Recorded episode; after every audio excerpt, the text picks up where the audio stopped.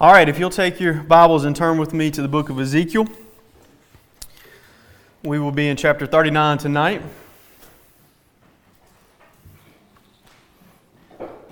Chapter 39. Let's begin by reading the first 16 verses. And you, Son of Man, prophesy against Gog, and say, Thus says the Lord God. Behold, I am against you, O Gog, chief prince of Meshech and Tubal, and I will turn you about and drive you forward, and bring you up from the uttermost parts of the north, and lead you against the mountains of Israel. Then I will strike your bow from your left hand, and I will make your arrows drop out of your right hand. You shall fall on the mountains of Israel, you and all of your hordes, and the peoples who are with you. I will give you to birds of prey and every sort, and to the beasts of the field to be devoured. You shall fall in the open field, for I have spoken, declares the Lord God. I will send fire on Magog and on those who dwell securely in the coastlands, and they shall know that I am the Lord. And my holy name I will make known in the midst of my people Israel, and I will not let my holy name be profaned any more. And the nations shall know that I am the Lord, the Holy One in Israel. Behold, it is coming, and it will be brought about, declares the Lord God. That is the day of which I have spoken. Then those who dwell in the cities of Israel will go out and make fires of the weapons and burn them, shields and bucklers, bows and arrows, clubs and spears, and they will make fires of them for seven years, so that they will not need to take wood out of the field or cut down any of the forests, for they will make their fires of the weapons. They will seize the spoil of those who despoiled them and plunder those who plundered them, declares the Lord God. On that day, I will give to Gog a place for burial in Israel the valley of, tra- of the travelers east of the sea. It will block the travelers, for their Gog and his, all his multitude will be buried. It will be called the valley of Hamon-Gog. For seven months the house of Israel will, will be burying them in order to cleanse the land. All the people of the land will bury them, and it will bring them renown on the day that I show my glory, declares the Lord God. They will set apart men to travel through the land regularly and bury those travelers remaining on the face of the land so as to cleanse it at the end of seven months, they will make their search. And when these travel, when these travel through the land, and anyone sees a human bone, then he shall set up a sign by it till the buriers have buried, buried it in the valley of Hamon-Gog. Hamonah is also the name of the city. Thus shall they cleanse the land. We'll stop there for the moment. We are going to cover the entire chapter tonight, but we'll take it in three separate sections. The uh, the title of my sermon tonight is Carnage Cleanup. You could probably see that just in those seven, first 17 verses where that comes from. But Carnage Cleanup is the, the name of my sermon. Uh, now, chapter 39 is really just a continuation of the prophecy that we had in chapter 38. Where chapter 38 gave us the setting of the battle, though, and, and the battle itself, chapter 39, it really gives us more of the aftermath of that and the application to Israel herself and to the world of what that battle will be. I think it's important that we keep this context in mind, though, as we work through this chapter and as we remember, we remember chapter, chapter 38 some. While working through prophetic passages, we need to always keep context in mind. But as Ralph Alexander, uh, Ralph Alexander describes about these two chapters, this is a series of oracles that was given to the entourage or to encourage the exiles that ultimately God would remove these invaders and restore this land to Israel. Then he will enter into a covenant of peace with Israel as described back in chapters 34 and 37. So, as we look at the context, look at who this is written to, we keep that in mind. We look at that original audience, why this was written. I think that we'll have a better understanding of the application of this passage as we work through it. And so, it is important for us to remember again, this was written to these exiles, these exiles from Israel who were in Babylon. It was written to encourage them as they had been taken out of their land. Invaders sat on their land at this point, the promised land which God had, had given them, promised to them, told them they would inherit forever. It is given to them to encourage them and remind them that there is this, this covenant still between Yahweh and Israel, and God is always going to hold up his end of his promises, of his covenant. Now, I think it's important as we dig into this too, and there's a little bit of work I'm going to put in on the front end here in the intro before we dig into the passages itself, but I think it's important for us to kind of be on the same page about the end time prophecy. At least on the same page as to where the elders stand on the overall eschatological timeline, okay? So, with that being said, the elders here, we hold an eschatological timeline in which we believe that Scripture teaches there is a coming time of judgment which will come on the whole world. And before I dig into this, this is by far not an exhaustive explanation, okay? Um, this is just hitting some main points that I think will be beneficial for us. Uh, if you want to get more details and, and have a much deeper explanation, we preach through the book of Revelation. Uh, Daniel's been preached on by Todd. Uh, you have a, a, much deeper explanation of some of the end time prophecy and, and a lot that's mentioned. But just as an overall view, again, we believe that there will be a period of time where judgment will come on the entire world.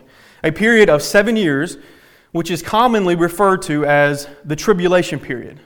Jesus referred to it in Matthew and John in Revelation as the time of great tribulation that will come upon the whole world. It is also referred to in Daniel, and I think this is important, as the time of Jacob's trouble, a time in which Jacob, or the house of Israel, the, the people of Israel, will be the main focus, the, the part of main focus of that persecution, and that persecution has a direct point specific to Israel. God will use this tribulation or this time of trouble to turn the hearts of the people of Israel as a nation once again to Him in order to prepare them to receive Jesus, their Messiah.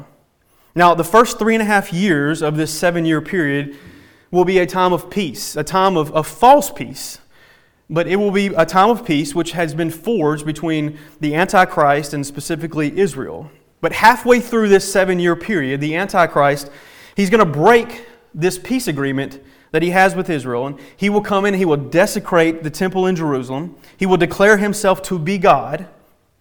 He will then wage war against Israel and really against anyone who refuses to bow the knee to him and to take the mark of the beast from that point forward. His focus in persecution and war, though, will be the people of Israel.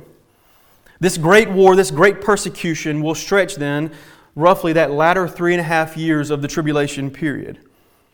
At the end of the second half, that, that last three and a half years of this seven year period, it will end ultimately with a final battle, which will happen when a great army gathers in the valley of Megiddo with the purpose of destroying Israel entirely and also as we learned when we went through Revelation, with the express purpose of going to war with Yahweh Himself. Jesus, though, will return with the armies from heaven to deliver Israel and to destroy that great army. And then he will set up his earthly kingdom, often referred to as the millennial kingdom. And he will reign then, literally, from David's throne there in Israel. Jesus will then reign for that thousand years from the throne of David, as promised and prophesied. He will become the, the future king that from the line of David. Nations and people groups will start, will still exist, and the nation of Israel will be restored during that, eh, for that period. And the Old, as the Old Testament, Old Testament promises over and over, which we have often read, we have studied, we've preached through, that will be fulfilled in that kingdom. Jesus will be king not only of Israel, but of all the world. At his return, Jesus will throw Satan into a bottomless pit where he will be chained for a thousand years, unable to deceive and work evil in the hearts of men and women as he has since the fall of man.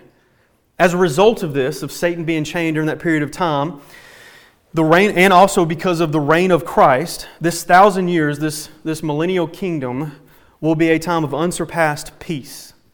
Men and women will live long lives, much longer than we know now. Even the animal kingdom will be at peace with one another or with each other and with men.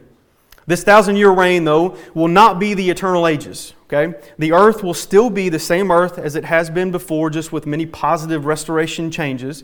Sin and death will not have been defeated as of, as of yet, as far as defeated for eternal, the eternal ages. Mortal men and women will still have their sin nature, and children will be born in this period, which will still, they will still be born with a sin nature. That's important because at the end of this thousand year reign, we believe that Scripture teaches Satan will be released from his prison, that thousand year, or that, that bottomless pit where he'd been chained, and he will be allowed then to roam the earth again for a short period. Satan will know that his time is short, though, and he will quickly gather another army from the four corners of the earth, so from all over the earth, and he will march one more time against Yahweh there in Jerusalem in an effort to, to defeat God. In this battle, which is no battle really at all, fire will come down from heaven and consume that entire army. Satan and all of his followers at that point will be cast into the eternal lake of fire where they will stay, where they will stay for all eternity. At that point, a new heaven and a new earth will replace the current version of earth, and all of God's children will live eternally in the presence of God, never again to know sin, death, or sorrow any longer. Okay, that was a very hurried, you may not have felt that way, but it was a very hurried and brief summation of what we believe to be future prophecy concerning the return of Christ, his kingdom, and the eternal ages, and how that applies to Israel and to the world as a whole. It is important for our passage tonight, though, and back in, in chapter 38, as we believe that there will be two major battles in which will be staged against Israel and in Israel, where incredibly large and numerous armies will come against Israel and Yahweh. One which I mentioned earlier, culminates at the end of this seven year tribulation period, and one which will happen towards the end of the thousand year reign of, of Jesus, right prior to the, uh, the eternal ages being set in. So, with that in mind, as Brian mentioned last week, as he got into chapter 38, which again is the first part of this prophecy, this prophecy I, I agree that this prophecy, this battle described both in chapter 38 and the aftermath of which in chap- we have in chapter 39, it better fits the battle which will take place towards the end of the tribulation period. And it is best understood that way as we work through this passage. So, for the last three and a half years of this tribulation period, after that peace treaty is broken, wherein the nation of Israel had been living in peace there for that period of time. Now, a false, false sense of security, a false sense of peace. They had been living in peace, but during that last three and a half years, war will be waged against them. We have every reason to think that this war will be waged over that entire three and a half year period, really. Uh, and in different stages, probably in different locations. I mean, most wars, if you think about it, most wars or military campaigns, they last for years, don't they? They're not just a day and that's it. Uh, we can see this just in our modern day in the war between Ukraine and Russia. I mean, that's it's already gone on for a couple of years, right? Scripture lists at, th- at, least three different places in which nations and battles will take place against Israel in these, these end times, these latter times. Our passage mentions here the, the mountains of Israel. Isaiah 34 mentions the mountains of Edom. Joel 3 in Revelation mentions the valley of Jehoshaphat. Ultimately, the war will, will culminate in the valley of Megiddo, again, as I've mentioned, known as that, that battle of, at, the, at Armageddon. The very battle and army that we see in our passage, passage, I think, should be seen as a part of this war and that, that final battle, I think. What we see in, or what we saw in that last chapter, chapter 38, was a series of events which led to a complete and devastating defeat of this large army which had, had gathered against Israel, right, in the mountains of Israel. We saw back in chapter 38 in verse 30 or verse 19 that he, God begins this, this battle, this defeat of this army by bringing a great earthquake, one which would be not only felt there in Israel, but also around the entire world and would cause mountains and cliffs and walls to tumble down in the land of Israel. This earthquake and, and tumbling of mountains and cliffs will presumably cause great rocks to fall towards and on this army, causing great death and confusion. In verse 21 of chapter 38, in this pandemonium of this great natural disaster which God will bring about, there will be, I'm sure, a, a major problem with communication. There will be a major confusion, major fear which will have come against these armies of Israel, and that will cause them to begin to turn on each other. They will begin to attack each other, and, and they will uh, cause major death just attacking each other. And then in verse 22, it goes on to say that this uh, this destruction of this army will continue through disease, through torrential rains, hailstones, and fire and sulfur that will be brought down by God on this army. So, there we saw the battle plan of God, right? We saw the, the final destruction, and then it is it's utter confusion for this, this army. It's utter destruction which had been brought about on this army through supernatural acts. If you, you noticed last week, and as I went through that, there's no mention of an army coming against this invading army or, or other men standing against them, right? I mean, this battle will be won entirely by God, and there will be no question about that. There will be no question who brought this destruction. So, beginning in verse 1, after the, the, the battle, God is still addressing Gog. He's still addressing this chief prince of Meshech or, or Tubal. Or uh, Meshech and Tubal. Now, Brian mentioned last week that Gog could be an actual name, but it's more likely a, a title of a leader, kind of like we think of Pharaoh or Caesar, not specifically a name, just the title of a leader of an area. And, and the emphasis of Gog here being called the chief prince, I think could be seen in connection to him and his influence, or Satan's influence over him. Uh, Satan's often referred to as, as the prince or ruler of this world, right? He's, he's referred to as the prince and ruler of this world in John 30, 12 31 and in John 14 30. We know that this leader is wicked and he is acting in accordance with Satan's desires to destroy the people of God. And we know for certain, uh, as if we're thinking along the lines of the, the tribulation period, that the Antichrist himself will be a leader who will be acting in accordance with the desires of Satan. So it is easy to make that connection here and see that, that Satan is, is a, a driving force in the wickedness of this, this Gog. Verse 2 God tells Gog that he, Yahweh, he would turn him about, which is again a repeat of what he said back in chapter 38. The implication meaning that God will direct the path of Gog and his armies. He will drive him forward. He will bring him up. So we see here three times and in three different ways that God is said to be in control of Gog. He is directing Gog's path, where he's going, from the north to the mountains of Israel.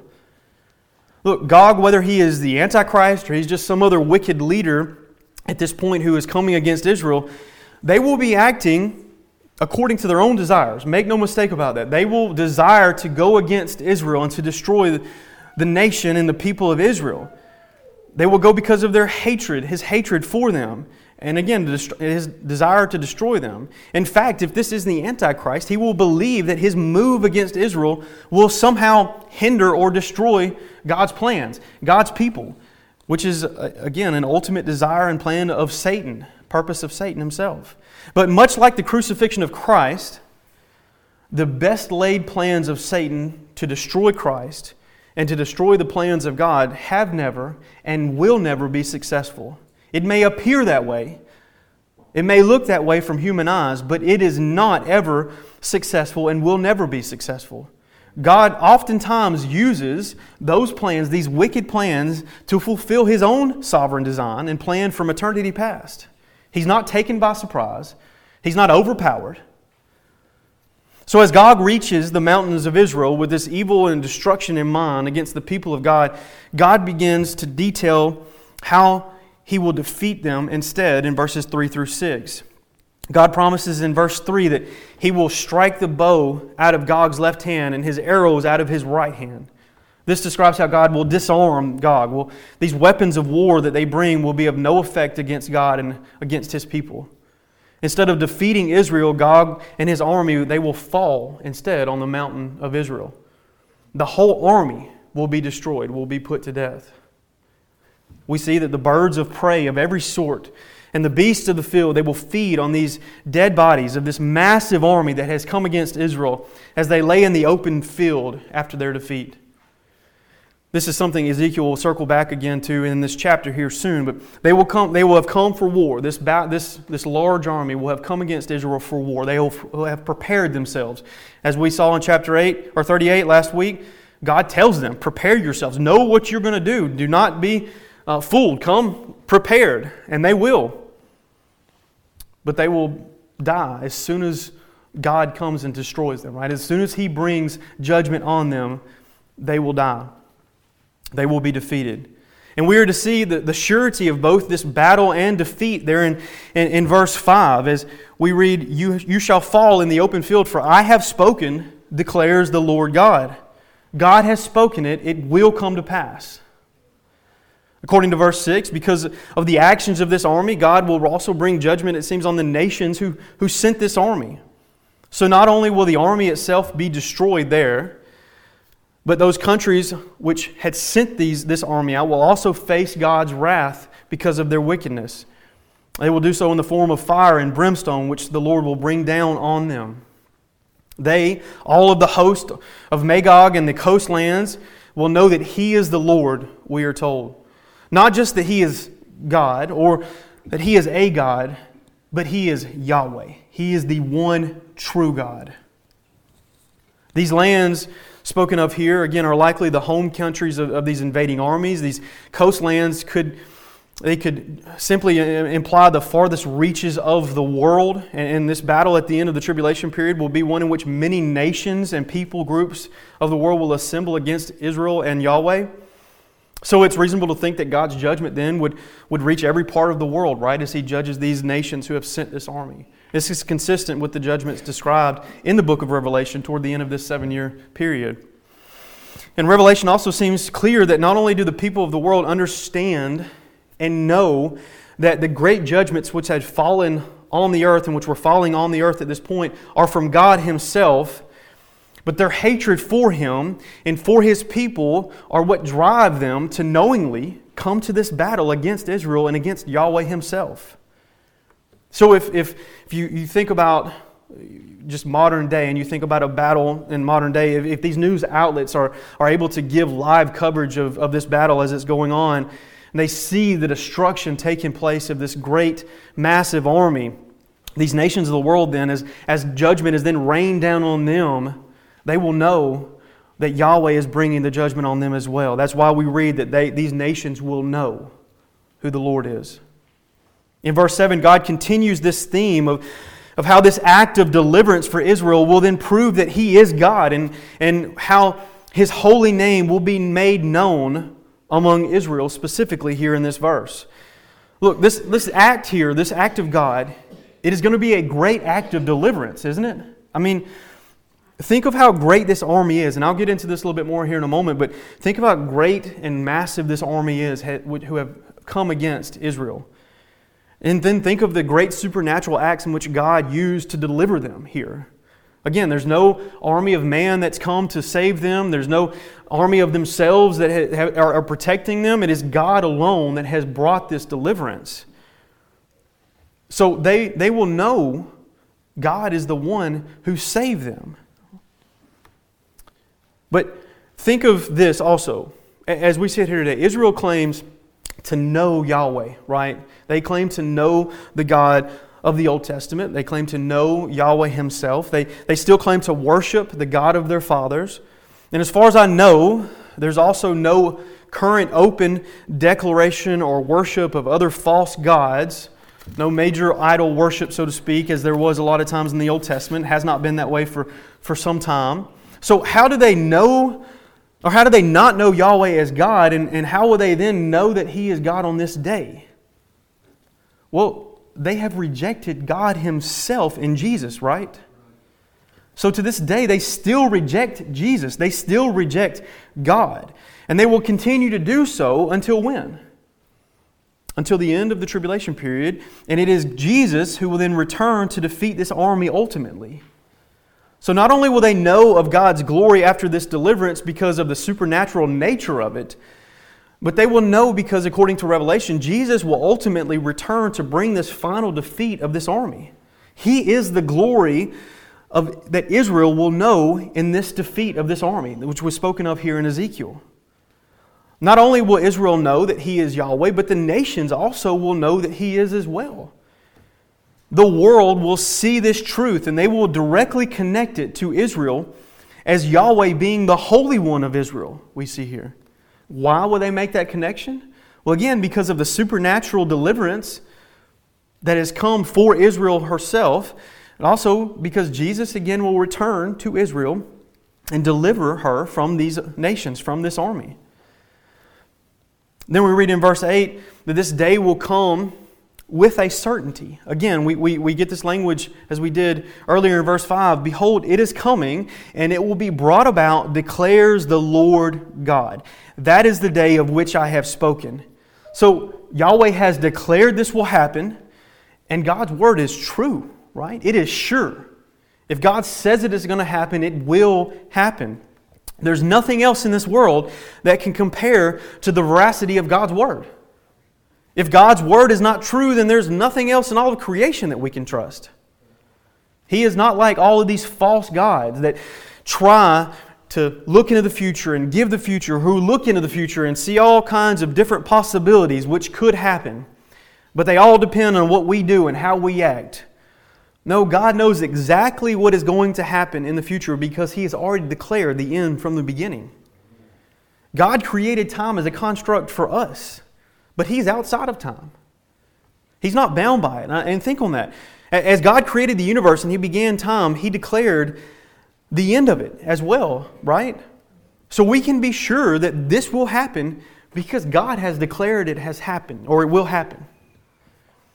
Then in verses 9 through 10, Ezekiel describes the scene after this battle. And what we read and what we read earlier is just one of utter destruction. First, uh, let's see the, the absolute massive size of this army which will come against Israel. Now, Israel is not a large nation, right? Israel currently has a population roughly around 9.5 million people. New York City alone has nearly 9 million people within it. Now, a forewarning, I didn't do the math on this, but from what I read and based on timelines that we are given in this chapter, we can have a rough estimated guess on the number of corpses, perhaps, which would take seven months to bury. And, and a rough guess is around 360 million people dead, 360 million corpses, which will die at this battle, which will have come against Israel at this time. To give you a baseline for how many people that is, the current population of America, the entire nation of America, is 332 million people, roughly. So basically, if you took a million people of Israel during this period of time, burying two corpses a day, then 360 million corpses could be buried within 180 days, so roughly six months, which is kind of how that, that number is, I think, is, is, is thought of. Now, we have no idea how many people will actually be burying corpses each day at this time, nor do we know how many they will bury within a day, but I, I just wanted to give you kind of a rough idea of, of the large, massive nature of this army. That should give you at least a, you know, some context there. Again, though, the picture we see here is one of absolute destruction, right? An annihilation of this massive army. Ezekiel says that Israel will go out after this battle. They will make fires of the weapons which came against them. They will burn shields, bucklers, bows, arrows, clubs, spears, which all lay in the open field. Now, if you're like me, maybe the obvious question is Is this little, still, is this literally going to happen? Is this still yet future event literal in the sense of these, these weapons? I mean, are these literal weapons which are going to come against Israel and, and they will burn these, these shields and bucklers and bows and arrows? Well, it, it's possible that this is the exact description of the weapons which will come against Israel in the future day. We can't think of it that way now, probably because of the technology that we have, but remember, this will be at the end of the tribulation period, I believe, and there will have been a large number of judgments will have come, that will have come on the world by this point. There will be seven bowls, seals, and trumpets of judgment, which will have occurred during this seven year period, and those will include major natural disasters. They will include war, disease, famine, supernatural phenomena. So it's, it's very possible that the world will have been knocked back, for lack of better ways to put it, several centuries technolo- technology wise and, and weapons wise, and, and that might be all the weapons they have at this point are just, you know, the, the weapons of, of, uh, of yesteryear. And so it's possible that this actual this army will come against Israel with these very weapons. But it is also possible that these aren't literal descriptions of the war and weapons which Israel will see against them in this day. Look, these were obvious descriptions of the weapons known to Ezekiel and to the people in Israel when this was written, right? The people in Ezekiel's day knew these weapons. There's no way that the audience which received this letter originally, Ezekiel included, would have known or even understood the words gun or drone or airplane or even grenade. So it is very possible that God described these weapons in terms which they would understand and that at that time, but these weapons will be modern weapons which will actually come against Israel. The point for us, though, here is that there will be so many people that have come against Israel and so many weapons that they will, they will have left behind that they can make fires for seven years, or they will have fuel for seven years from these weapons, from this army. That is a significant amount, obviously. Again, just to add to the massive size and destruction uh, of this, of this army. We see here that the ones who had come to plunder Israel, this army, this great army, had come to plunder Israel according to chapter 38. They instead are the ones who are plundered in this great victory by God. Ezekiel then continues to tell of the resounding defeat and the number defeated in verses 11 through 16. And, and we're told on that day, this day of defeat and the days after, God will give Gog a burial place there in Israel, in what is called here the Valley of Travelers, east of the sea. Now, there's obviously been a lot of speculation as to the exact location of this burial place, but most consider this to be an area east of the Dead Sea, which today would probably be uh, Jordan or around Jordan. But this valley, and it may be the valley of Megiddo itself, which does lie east of the Dead Sea, will be so full of the dead that it will block any traveler who's trying to come through. There's no, there will be no way to come through. This valley will then be called the Valley of Hamon or the Valley of the Multitude of Gog. And there will be so many to bury again that it will take seven months for Israel to bury the dead there. And God says that they will do this in order to cleanse the land. According to verse 13, the people of the land or the people of Israel will be the ones doing the burying here. Now, the ESV reads that this burying will bring renown to them on this day, but that could also be translated, it will bring a memorial to them. So, the point being that this act of cleansing the land, the burying, this, this massive effort to, to cleanse and bury these dead, uh, this slain army, they will, it will remind them, the people of Israel, of the glory of Yahweh and his great act of deliverance. It will be a memorial to them. In verse, 9, verse 14, the, the people of Israel will set apart men from Israel then who will travel after the seven months of burying. After that is over, they will set apart men who will travel uh, and where people, other people who have, are in the area, they will see bones that are still remaining. They will put a marker there, and these men will come around. They will pick these bones up and they will bring them back to be buried. They are designated, designated, designated sorry, specifically for this act. Now, you would think that it would be obvious who was dead, right? I mean, it's an army of massive army of dead people. I mean, there's a corpse there. You'd think there'd be no question about who's dead and what needed to be buried. But remember, this is after a, a period of seven months, right? So, uh, I mean, after seven months, there will be natural decay. There will be rotting. The, these beasts and fowl of the, the air will have come and destroyed many of the bodies. It's very possible that some of these bones had been taken or carried off long distances by some of these animals over these seven months.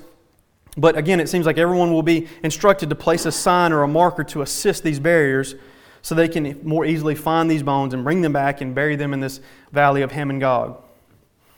Then we get to verse 17. Let's read 17 through 24.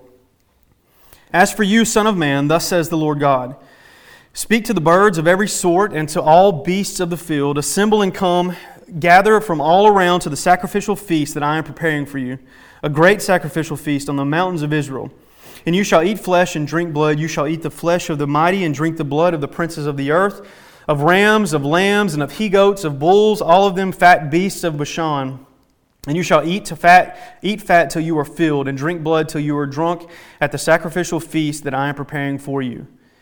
And you shall be filled at my table with horses and charioteers, with mighty men and all kinds of warriors, declares the Lord God.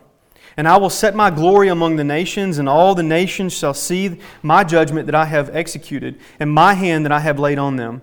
The house of Israel shall know that I am the Lord their God from that day forward. And the nations, nations shall know that the house of Israel went into captivity for their iniquity, because they dealt so treacherously with me that I hid my face from them and gave them into the hand of their adversaries, and they all fell by the sword. I dealt with them according to their uncleanness and their transgressions, and hid my face from them. So, beginning of verses 17 through 24, we, we, we start, we get a little bit of a step back here in this process of, of this aftermath, as God states that He had prepared a feast with this army, right? This is very similar to what we read in Revelation chapter 19, 17. We're following the defeat of that great army at Armageddon. We read this then I saw an angel standing in the sun, and with a loud voice he called to all the birds that fly directly overhead Come gather for the great supper of God, to eat of the flesh of kings, the flesh of captains, the flesh of mighty men, the flesh of horses and their riders, and the flesh of all men, both free and slave, both small and great. So in our passage in Ezekiel, same thing. The, the beasts and birds are told to gather and be ready for this massacre that is to come at the hand of Yahweh we are to see here that none of this rebel army who followed Gog is going to be spared. The princes, the mighty, the, charioteer, the, the charioteers, the, uh, all kinds of warriors, they are all going to be part of this sacrificial feast. So, this defeat, then, we are to see it to be thorough and complete. In verse 20, just as in Revelation, we see that this is a feast or a table that God Himself has prepared, right? He's prepared this table for the birds and the feast, the beasts of the field. Look, God brought this army there by His sovereign will. He has set then and prepared the table, and the wild animals then will feast on this great army who dared to come against Yahweh and the people of Israel. Then in verses 21 through 22, we again see a reference to the, the glory of Yahweh coming or being set. To me, this can be no other reference than to the return of, of Jesus himself. But this time, his glory will be set among the nations, right? For all nations, they will, will see this destruction, they will see his return. So not only will Israel will see him, not only will Israel see him and, and see his glory, but the, the whole world, all of the nations will. They will see his judgment that came against this rebel army who dared to come against him. From that day forward, we read that the nation of Israel, they will know that Yahweh is their Lord, their God. This only makes sense, really, I think, if this is at the end of the tribulation period. Again, there has never been a time and never will be a time until the end of that period where Israel will return entirely to God and never fall away again. And, and we do know that this will happen there at the end of the tribulation period, the end of that seven years. So God states in verses 23 through 24 why Israel has been allowed to suffer so harshly for many years. So the question might be asked, and, and probably has been asked, if Israel, if they were truly God's chosen and covenant people, why have they suffered? for so long? Why have they been separated from their land? Why have they not had these promises? Why are they not the people of God faithfully today? And why has God allowed that? Well, because God doesn't just allow sin and rebellion to go, right? Even for his chosen earthly people here in Israel, their demise, their punishment, it, it ultimately it, it resulted in, in mocking by other nations to begin with, right? I mean, other nations mocked their defeat. But in the end, their defeat, I mean, their, their uh, demise early on, their punishment, but their restoration, because of that, will show the glory of God. It will show His power, it will show His faithfulness. Now, to, to me, it seems very purposeful that God would tell us that nations, the nations of the world will know that the house of Israel went into captivity because of their iniquity on this day spoken of here in our chapter. I think this clearly establishes that God is contrasting the nations within the world and the actual nation of Israel, right? Only the literal nation of Israel was sent into captivity because of their rebellion to God. If this is the church or, or the elect, which is Ezekiel was speaking of here, then why is it said that they were sent into captivity for their iniquity and how they were dealt, how, because of how they dealt treacherously with God? How would it be said of them they were given into the hands of their adversaries and they had fallen by the sword because of their iniquity? How can it be said that the Lord hid his face from the church and the elect because of their transgressions? None of this, in my opinion, squares with what we know of the redemption of believers during the church age, right? Oh, finally, in verses 25 through 29, we read of, of this restoration. Despite the captivity, despite their treacherous sin and iniquity which they brought against God, God still promises restoration. In verses 25, verse 25, we begin, Therefore, thus says the Lord God, Now I will restore the fortunes of Jacob and have mercy on the whole house of Israel, and I will be jealous for my holy name. They shall forget their shame and all the treachery they have practiced against me, when they dwell securely in their land, with none to make them afraid. When I have brought them back from the peoples and gathered them from their enemy, enemies' lands, and through them have vindicated my holiness in the sight of many nations, then they shall know that I am the Lord their God. Because I sent them into exile among the nations, and then assembled them into their own land. I will leave none of them remaining among the nations anymore, and I will not hide my face any more from them when I pour out my spirit upon the house of Israel, declares the Lord God. So, this restoration, it is happening in close connection with what's happened in chapter 38 and 39, right? This restoration is said to be the restoration of Jacob's fortune, fortunes, and, and that mercy is to be on the whole house of Israel. In this restoration, Israel will forget their shame and their treachery, which they had done toward God. God will also give them their land back to dwell safely and securely. They will have no need of any fear any longer, as opposed to the false sense of security that they had with that peace agreement with the Antichrist. They will have real peace and security with Jesus. After having seen such a great defeat by God of this massive army and then have Jesus himself dwelling with them, they will know that nothing and no one can turn against them or can turn against Christ himself. No one can defeat them. So there will be no fear. They will be fully secure and safe. This great miracle of gathering Israel from the, the many nations after having scattered them will be proof of God's love and faithfulness. All of the people of Israel will be gathered at this point. I don't know how that's going to work exactly, uh, but God will never hide his face again from them. Instead, he will pour out his spirit, as we see, upon the house of Israel. And this is clearly new covenant language. But this is language that cannot be applied to the church within the context of this passage. Look, this is actual war we see here, right? This is the actual nation of Israel which we see being saved. Those saved now during the church, we receive the Spirit of God at the point of conversion, right? They have received the Spirit, the people of, of, of the church have received the Spirit at different times over the course of the past 2,000 years, roughly. And God has, has not hidden his face from the church. And then one day he's going to reveal all of a sudden his face to the church, right? So this can only apply to the nation of Israel. Further, believers in the church age, they, they know at the point of conversion that God is their Lord. We believe that believers cannot lose their salvation. So at the point of conversion, believers know that for eternity, Yahweh is Lord. Israel, on the other hand, rejects him today, but not in this day. On this day, he will pour his spirit on them as a nation, and they will never forget that he is their Lord. So, as we wrap this up, just a couple of points of conclusion and application for us today, and we'll be done. One, I think we see this clearly. God is sovereign over all of his creation. We, even as his children of God, though, we can lose sight of that at times. I mean, sometimes we forget that. Sometimes we, we don't apply that in our lives. We don't live that practically. But, but think of this even more so the, the pagan and godless nations of the world, they never really give thought to how involved Yahweh is in his creation, how involved he is, and how concerned he is for his people. Proverbs 16:33 says this though the lot is cast into the lap but its every decision is from the Lord. There's nothing done, nothing thought of which God does not have sovereign sovereignty over.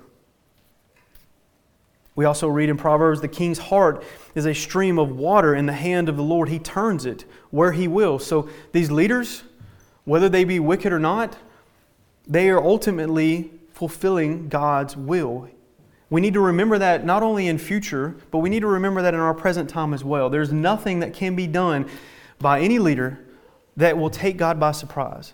And ultimately, He's working all of their decisions out, whether they be evil or not, He's working them out for His good will at the end.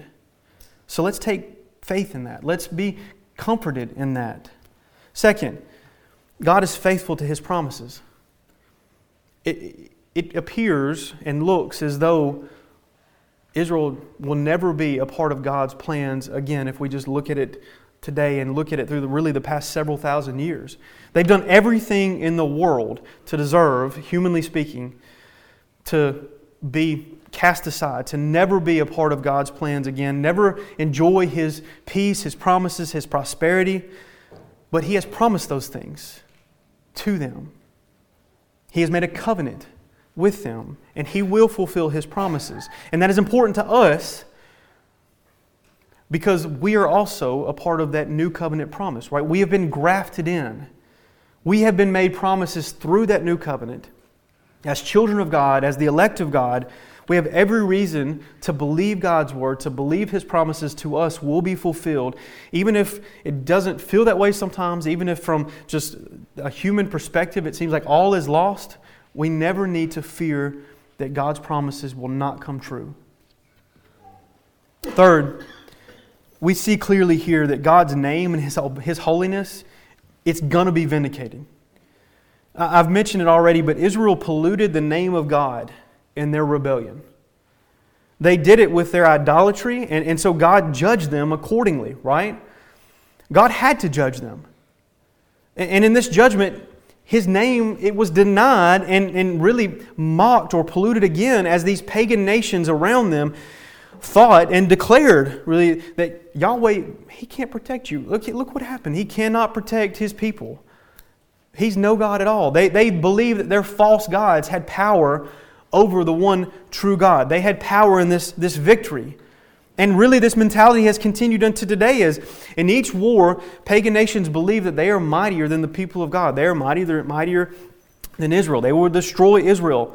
Israel herself relies on other nations today, America included, to help defend and protect her. But in this day, in this coming day, no one will need to aid or defend her, including Israel herself. And the victory will be so complete, there will be no question who Yahweh is. I, I like how Lamar Cooper talked about this vindication of God's holy name. He said that God's reputation is at stake. Thus, just as holiness required him to judge Israel for rebellion, so also it requires him to regather and restore it.